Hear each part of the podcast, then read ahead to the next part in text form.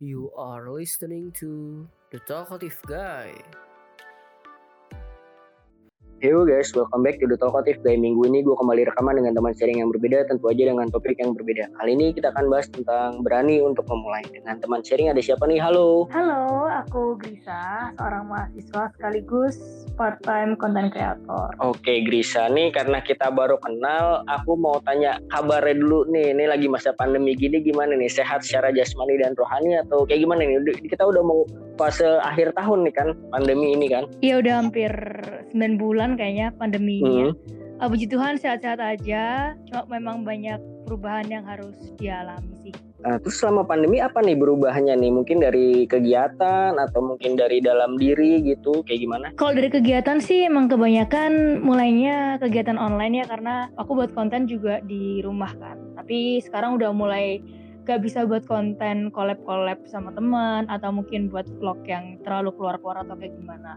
Kalau kesibukan sih mungkin berubahnya kayak misalnya sekarang aku lagi panitia-panitia kan itu semua harus adaptasi sama online juga.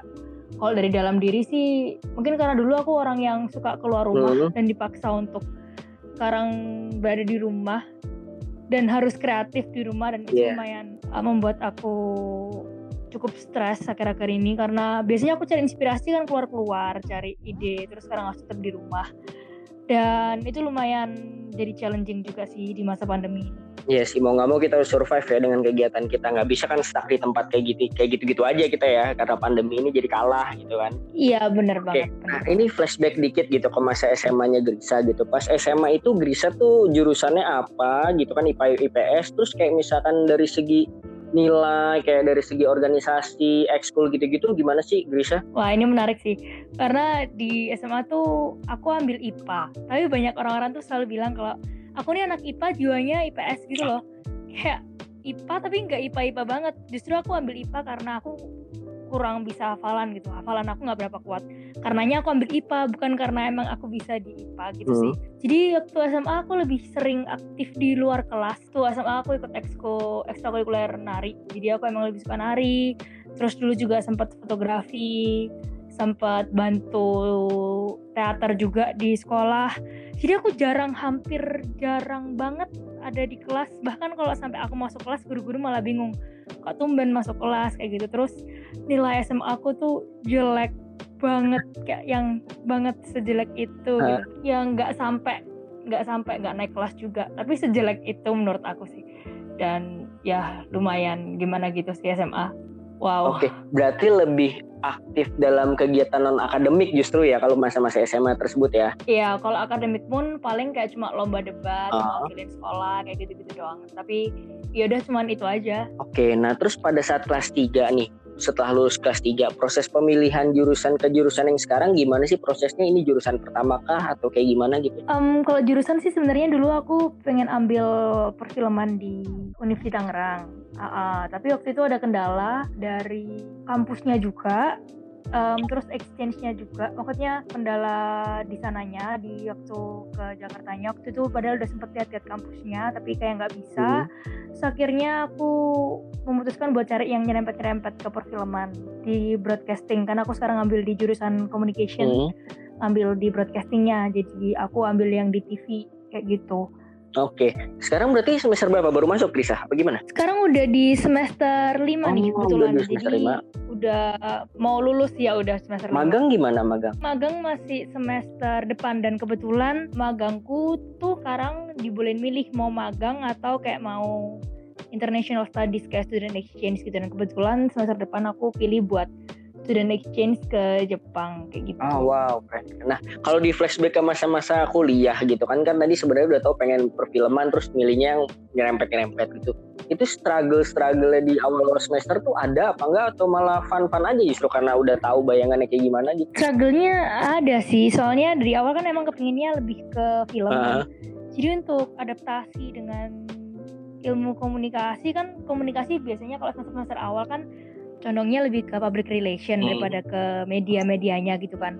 Itu lumayan struggle sih karena mempelajari hal yang nggak seberapa kita suka. Jadi uh, mencari motivasi atau mencari moodnya untuk belajar itu sih yang aku lumayan struggle di awal-awal masuk kuliah kayak gitu di semester semester satu. Oke, nah terus overcome dengan kayak tadi nyari mood segala macam kayak gitu-gitu akhirnya dengan sendirinya emang ya udah seneng dan nyaman akhirnya gitu bersering jalannya waktu atau karena ada faktor apa nih Nat? Kan udah semester lima pasti udah perubahan dong kan? Nggak masih kayak semester semester awal guys. Kalau itu mungkin karena lingkungan juga mendukung ya Uh-huh. maksudnya kebantu aku buat cepet adaptasi terus juga cepet switch mindset juga. Dan meskipun udah semester lima gini tetap sih tetap aku tetap kepingin ke arahnya ke film industri kayak gitu. Oh gitu. Oke oke. Mungkin nanti ke arah karirnya berarti film industrinya itu. Iya lebih ke arah karirnya. Dan sekarang sekarang emang coba buat mulai kayak misalnya buat short movie dan lainnya mulai nyoba uh, menjalanin apa yang sekiranya ke depannya mau aku mimpiin sih. Oke, nanti kita bahas lebih dalam lagi soal karir lah ya. Nih aku pengen tahu tentang Grisa dulu gitu. Kalau dari kedewasaan nih, pola pikir segala macam bedanya dulu sama sekarang Grisa kayak gimana sih? Kalau dulu tuh aku lebih ke yang YOLO kayak Nah. menjalani hidup semau aku aja. Misalnya aku gak pengen belajar, aku cuma pengen jalan-jalan, pengen ini, pengen itu. Aku sama sekali nggak mikirin nilai kalau dulu. Kalau sekarang aku lebih concern ke akademik juga. Aku lebih memikirkan hal-hal yang lebih berguna gitu. Kalau misalnya dulu tuh kayak Hmm. rasanya menjalankan hidup tuh tidak memikirkan apa pun. Kayak bener-bener ya udah jalan aja. Kalau sekarang lebih menata hidup juga. Terus kalau sekarang juga lebih punya pikiran mindset yang lebih dewasa juga sih. Soalnya kalau dulu kan mindsetnya cuma masih kayak main-main, terus kayak masih seneng-seneng doang. Kalau sekarang udah mulai mikir kayak kerjaan nanti kayak gimana ya ke depan nanti bakal peluang-peluang apa aja nih yang bisa aku ambil kalau dulu lebih Hmm. ke yang aku nggak peduli ke depan ada apa aku jalanin aja kalau sekarang lebih ngelihat peluang ke depan aja. Iya sih bener aku juga dulu ngalamin si SMA juga kayak gitu kayak hidup kita buat fun hari ini aja nggak mikirin besok gitu ya. Kalau misalkan sekarang iya pasti bener banget bener mikirnya banget. kan ya plan setahun ke depan apa nih? Tiga tahun ke depan apa nih? Pasti kayak gitu kan ya kedewasaannya ya. Iya sebenarnya. Kalau misalnya sampai sekarang kita masih mikir kayak gitu bahaya juga sih buat kemudian hari. bener karena hidup nggak ada yang tahu ya apalagi karena pandemi gini kan Grisa kan ya tiba-tiba orang udah punya plan A sampai Z pun ya bisa gagal seketika gitu kan ya kayak gitu Yes bener banget. Oke, nah kalau ngomongin orang tua sedikit gitu, orang tua tuh mendidik Grisa seperti apa sih dan pesan apa yang paling diinget nih dari orang tua? Kalau orang tua sih lebih ngebebasin aku ya, Ah. maksudnya ngebebasin aku untuk jadi apa yang aku mau. Tapi mereka juga tetap keep in touch, tetap ngomongin, tetap ini, tetap itu kayak gitu. Kalau papa aku itu papa aku lebih tipe orang yang idealis. Kalau mama aku lebih tipe orang yang fleksibel. Jadi kayak cocok, kayak bisa saling melengkapi gitu loh. Jadi aku bisa dapat uh, insight dari dua sisi dari pemikiran papa aku yang idealnya itu seperti ini, tapi pemikiran dari mama aku yang juga harus um, praktikal gitu yang lihat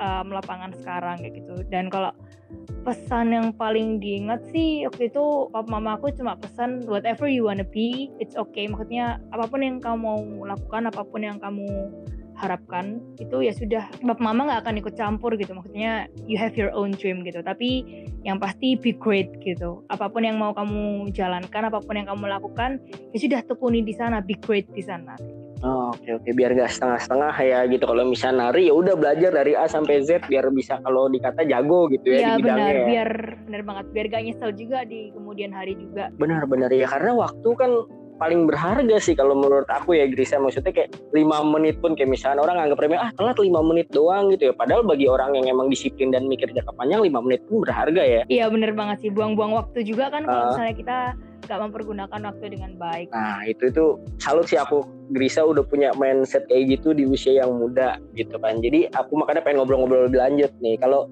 ngomongin tentang hidup gitu, selama hidup Grisa tuh apa sih satu momen yang kayak misalkan lumayan bahagia atau berkesan lah ya pas kapan dan apa gitu dan yang bikin sedih pas kapan dan apa gitu dari Grisa. Oke, dari momen yang paling bahagia dulu aja kali ya. Boleh. Kalau momen yang paling bahagia dulu itu aku tuh dulu sempat waktu aku SMA itu kan aku join di salah satu internshipnya Zetizen Jawa Pos gitu kan. Oke. Nah waktu internshipnya di sana tuh aku dapat banyak-banyak insight tentang industri um, industri kreatif juga. Terus dari sana aku lupa gimana, pokoknya aku make that jump buat ikutan kayak audisi talent gitu kan. Terus dari sana aku dikontak buat join kayak jadi iklan satu brand gitu. Hmm. Waktu itu aku di usia 17 tahun, bener-bener 17 tahun. Waktu itu aku ke Jakarta Heeh. buat syuting dan aku nggak tahu kalau waktu itu aku syutingnya sama Kak Prilly, Oh, Prilly atau Konsina. oke. Ah, ah, waktu itu itu was a big turn buat aku. Jadi itu titik balik buat aku banget di mana aku yakin bahwa aku harus serius di bidang ini karena aku suka. Jadi waktu suasana syuting, Hmm. meskipun syuting sampai subuh kan ya syuting syuting kan Iya, pasti. subuh kan. Kak Bobi juga pasti tahu kayak gitu. Tapi itu aku enjoy banget gitu ngerasainnya. Jadi aku mulai tahu bahwa oh ya emang bidang aku di sini. Itu jadi titik paling bahagia aku karena saat itu aku tahu hidup aku mau dibawa ke mana. Kalau titik paling bawah sih waktu dulu SMA kali ya. Dulu tuh SMA tuh aku pernah kayak dibully gitu loh kak. Jadi Ah, dulu tuh ini waktu ini paling parah sih. Hmm. Jadi waktu dulu itu aku kan join pelayanan di sekolah aku kan Hmm. ada buka pelayanan kayak di bidang musik gitu kan. Aku tuh Hmm. join daftar jadi pemain gitar, jadi gitarisnya gitu kan. Terus waktu itu aku nggak tahu kenapa tuh waktu itu nama aku sampai dicoret-coret sampai bolong kak. Itu bener-bener sampai kayak orang tuh sampai gak suka sama aku sampai segitunya. Terus aku kayak bingung banget kan Hmm. harus kayak gimana. Terus waktu itu CCTV juga nggak nggak nggak bisa nangkep karena waktu itu papan pengumumannya di blind spotnya CCTV Oh, itu satu sekolah tuh kak sampai pusing sampai capsek tuh sampai pusing juga tuh. Hmm. itu bener-bener kayak titik di mana aku bener-bener kayak ya ampun sampai segininya loh orang mau jatuhin aku kayak gitu. Soalnya pas itu tuh pas awal-awal namaku juga mulai mulai aktif gitu loh mulai aktif bikin konten mulai aktif ini mulai aktif itu kayak gitu.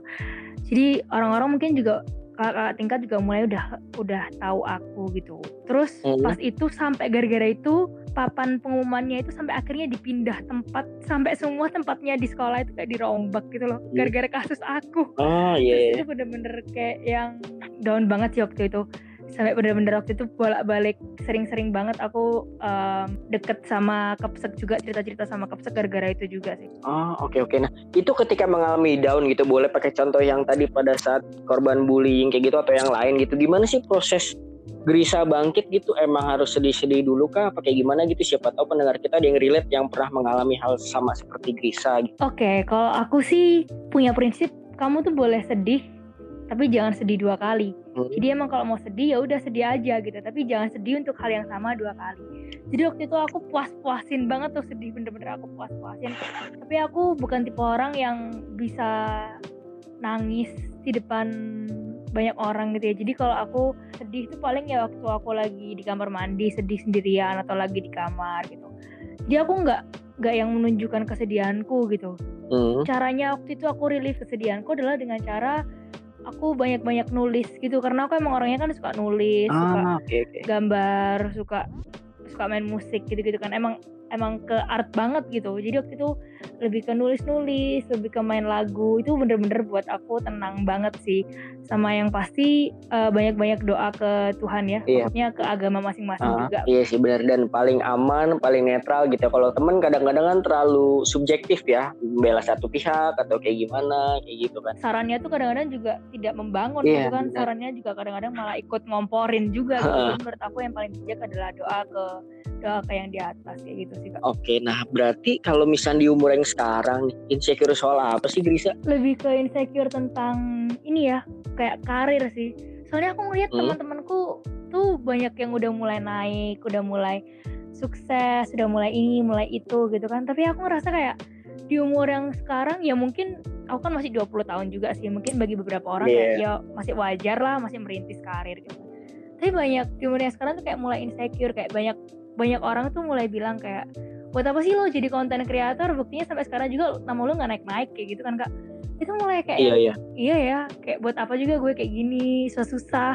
Kan sekarang gue masih sendirian tuh ngedit sendiri Hmm. ngetik sendiri uh, voice over sendiri juga talent sendiri.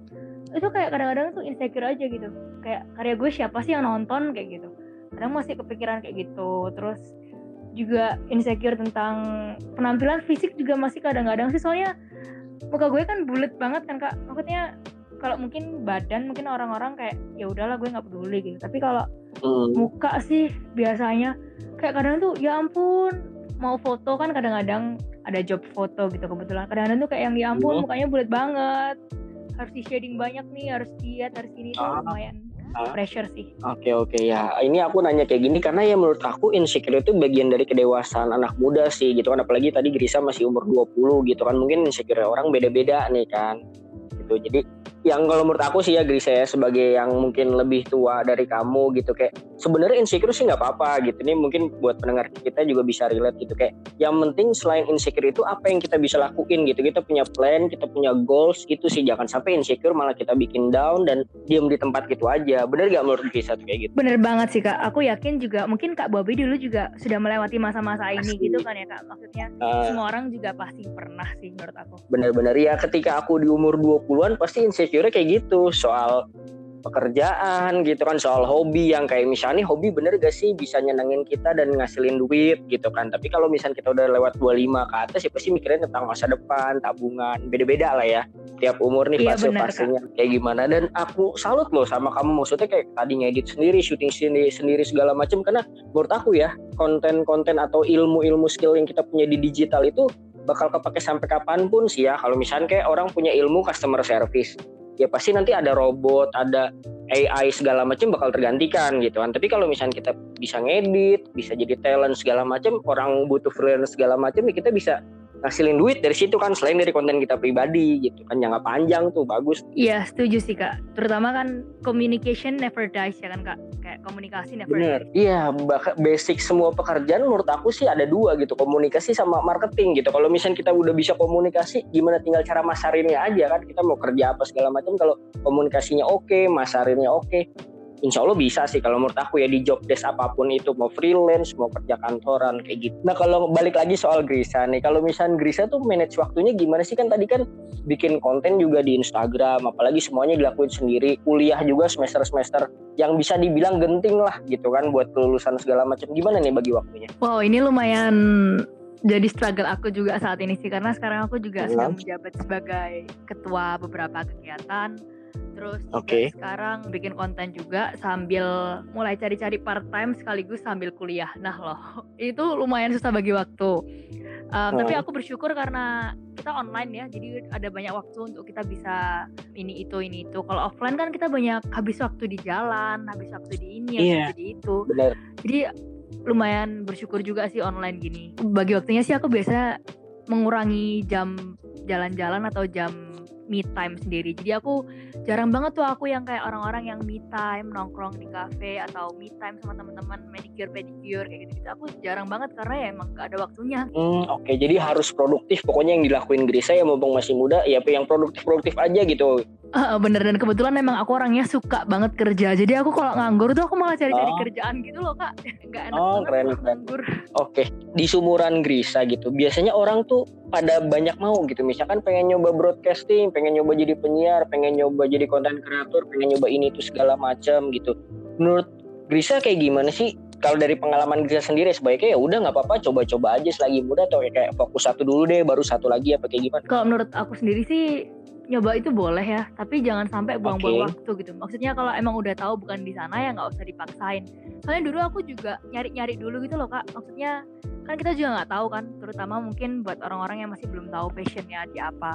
Nyoba Mhm. itu nggak apa-apa, tapi selama nggak buang-buang waktu aja. Kalau emang udah tahu nggak nyaman di sana ya udah nggak usah dipaksain kayak gitu. Kan ada beberapa orang yang sebenarnya orang belakang layar tapi maksain banget pengen di depan Iya. layar karena um, Iya, emang lagi tren trennya sekarang kan lagi di depan layar banget kan semua orang. Iya iya, semua bisa jadi influencer lah gitu kan, pengen bikin konten YouTube apa kayak gimana segala macam, pengen nampil lah ya orang sekarang nih, kebanyakan apalagi masa Iya, pandemi gini. Yes, ya berarti kuncinya dari Grisa itu time limitnya gitu ya, jangan terlalu terlena waktu. Ya tapi tetap harus nyoba-nyoba sana sini juga gitu, cari yang cocok, tekunin baru gitu ya. yes bener kak Oke, nah kalau ada yang beropini juga gitu, mungkin sumuran sama Grisa atau lebih muda, masa muda mah have fun aja lah, karena cuma sekali. Menurut Grisa gimana nih? nah ini mindset aku dulu banget nih waktu aku masih SMA dan aku ngerasa kalau ini mindset yang kayaknya semua orang pernah terlintas lah ya di pikirannya Tapi ini menurut aku bisa jadi positif, bisa jadi, bisa jadi negatif nih. Tergantung have fun-nya gimana. Kalau misalnya aku sekarang kan aku suka kerja. Jadi aku kalau misalnya orang bilang masa muda have fun aja lah karena cuma sekali. Aku have fun dan aku mempergunakan masa depanku, masa mudaku dengan fun dan memang aku mempergunakan masa muda ini yang cuma sekali ini dengan kerjaan yang emang aku sukain. Dan kalau gitu konteksnya aku setuju. Tapi kalau have fun yang dimaksud Oke. ini have fun yang buang-buang waktu atau have fun yang kayak tidak mempengaruhi apa pun terhadap masa depan dan sifatnya cuma sementara, aku kurang setuju sih kak. Jadi tergantung balik lagi ke Hmm. konteksnya sih. Nah kita geser sekarang ngomongin tentang kayak tadi bikin konten nari segala macam gitu. Sebenarnya kalau untuk nari sendiri tuh udah dari kecil sukanya apa kayak gimana sih awal ketertarikannya gimana tuh? Aku dulu nari waktu aku dari TK sih memang itu pertama Oh, sama aku yang nyuruh. Terus Hmm. aku nggak yakin aku pindah ke basket waktu aku SD. Terus habis gitu SD kelas 6 aku baru nyoba nari lagi dan aku ngerasa emang di sini sih dari sana dari dari SD kelas 6 sampai sekarang emang aku tekunin terus di nari kayak gitu. Oke, nah terus dari nari dijadiin konten di sosial media awalnya gimana tuh bisa? Awalnya tuh gara-gara waktu aku SMP tuh aku cover dance. Aku inget banget cover pertama aku tuh Hah? cover lagu EXO yang Growl. Itu aku inget banget dan waktu itu teman-teman ternyata banyak yang support gitu dan waktu itu aku cover berdua sanggar tari di Surabaya gitu. Terus dari sana mulai deh kayak oh Hmm. ternyata audiensnya ada ya, target pasarnya ada ya. Ya udah kayak mulai coba ke sana aja toh. Maksudnya aku juga suka nari bukan hal yang terpaksa banget aku buat bikin Oke oke, jadi bonusnya ya udah karena emang suka nari ya bonusnya sambil ngerekam aja deh biar orang pada tahu siapa tahu ada yang suka juga bisa jadi koneksi segala macam kayak gitu ya Grisa berarti. Iya bener banget konsepnya ya? Setuju. Ah, Oke oke, nah kalau misalkan bentar lagi kan pasti akan berkarir nih gitu kan, apalagi ke dunia yang tadi bilang film atau nari apa kayak gimana. Sebenarnya kayak stereotip orang-orang ada yang bilang ya udah kalau karir mah ke ibu kota aja lah, lebih biar lebih mudah. Kalau misalnya menurut pandangan Grisa gimana? Setuju atau enggak? Jujur sempet sih dulu sempet aku setuju kalau karir di ibu kota akan lebih mudah karena kalau di dunia Hmm. terutama kalau aku ingin ke dunia industri ya di Surabaya sendiri Oke. meskipun salah satu kota besar pun perkembangan industrinya pun tidak sebesar di Jakarta juga kan di ibu kota tapi ya gimana gimana start small dulu sih dari sini karena persaingan semakin besar kotanya semakin besar juga persaingannya kan kalau mau ke ibu kota pun Oh iya benar. benar. persaingannya juga harus semakin berat juga gitu. Tapi emang kalau misalnya karirnya bisa sebesar apa, memang nggak bisa dipungkiri bahwa ketika kita ke ibu kota, memang karirnya bisa lebih besar daripada ketika kita di kota kecil. Dan aku lumayan bersyukur karena aku di Oke. Surabaya juga lumayan banyak karir ke bidang-bidang industri gitu ya. Mungkin kalau kota-kota kecil yang lain yang Hmm. bukan ibu kota, karena Surabaya sendiri kan juga ibu ya ibu kotanya Jawa Timur. Kalau mungkin yang bukan di ibu kota, ibu kota kayak bukan di Jogja atau bukan di Surabaya, bukan di Jakarta itu mungkin lebih susah lagi sih cara nembus karirnya kayak gitu. Tapi emang masing-masing orang um, punya caranya sendiri-sendiri dan sekarang everyone can do that gitu.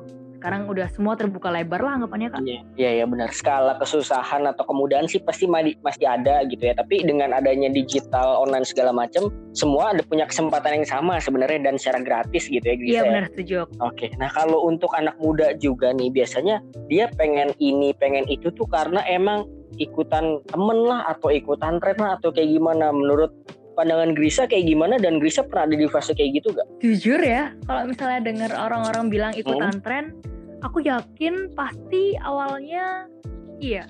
Dulu juga aku awalnya soalnya gitu tuh. Oke. Maksudnya ngeliat orang-orang, wah asik ya eh, ngeliat orang-orang nonton video dance di YouTube. Jadi awalnya aku buat video dance juga karena eh, aku ngeliat orang-orang kok asik ya nonton nonton nonton video dance kayak gitu.